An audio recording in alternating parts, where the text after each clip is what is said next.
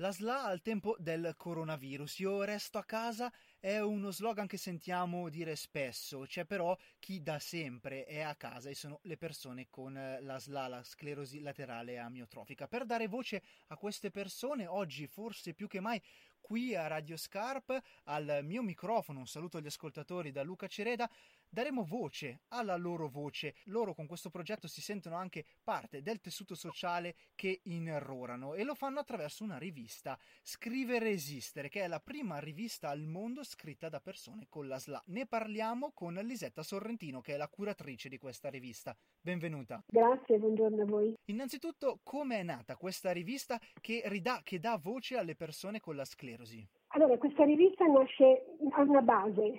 Primo, di tipo, di tipo medico che la SLA eh, blocca la, i muscoli ma non spegne la mente. Questa è una cosa fondamentale per cui una persona con la SLA è vivissima all'interno, quindi è piena di potenzialità.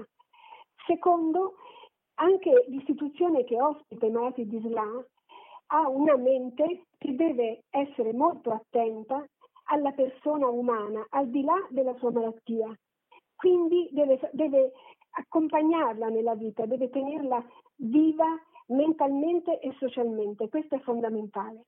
Per questo, qui in questa struttura che è il, eh, la RSD San Pietro eh, della cooperativa sociale La Meridiana di Monza, ha, ha introdotto il, l'attività della scrittura, che ha potuto poi realizzarsi anche attraverso la tecnologia che ha offerto eh, la possibilità di scrivere attraverso i PC a impulsi oculari.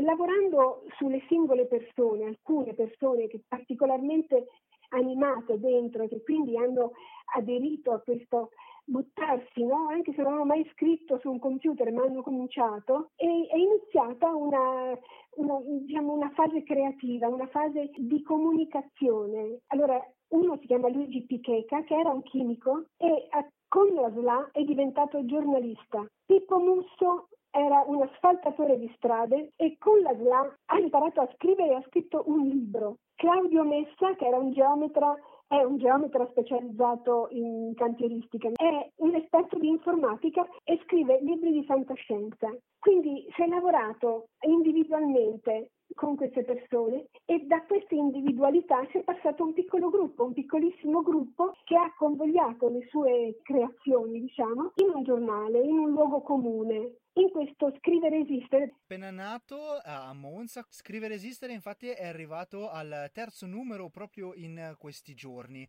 un numero che ovviamente si innesta in un contesto eh, sociale e di vita che è mutato per tutti, non soltanto con le persone che hanno la SLA. Allora però le chiedo qual è il messaggio che proprio da chi lo stare a casa, il vivere a casa, ne ha fatta una costante di vita senza isolarsi, che messaggio arriva da loro verso chi si sente isolato in questo momento che stiamo attraversando? Questo, questo numero, che è il numero 3, che è capitato proprio in questo momento, è, ha una copertina che fa un po' impressione perché c'è scritto attenzione a caratteri cubitali, però non è attenzione al virus, ma è attenzione alla persona, cioè quanto è importante lo sguardo sul mondo interiore di ognuno di noi, no? E quindi in questo giornale da delle persone che sono recluse, che sono comunque imprigionate, viene, vengono fuori dei, dei messaggi, delle indicazioni su come si sta fermi e ci si muove da fermi e quindi è un numero forte. A noi che facciamo radio la voce è sempre piaciuta, la voce piace, crediamo nel dare voce. E allora, eh, Elisetta, volevo sapere se tu hai modo di eh, dare voce a Pippo, a Luigi, a Claudio, perché so che quello che sì. loro scrivono poi ce lo possiamo anche leggere, raccontare tra di noi anche a voce. Io posso pizzicare qualche battuta che hanno scritto. Per esempio, Luigi scrive questo: Quando ho smesso di respirare, sono scivolato in un angolo dove tutto era bello e il silenzio era pace invitante. Se lo dice un malato allettato, immobile, che respira attraverso una macchina, noi che stiamo a casa cosa possiamo dire mentre ci alziamo, andiamo in bagno, cuciniamo, facciamo le torte, telefoniamo?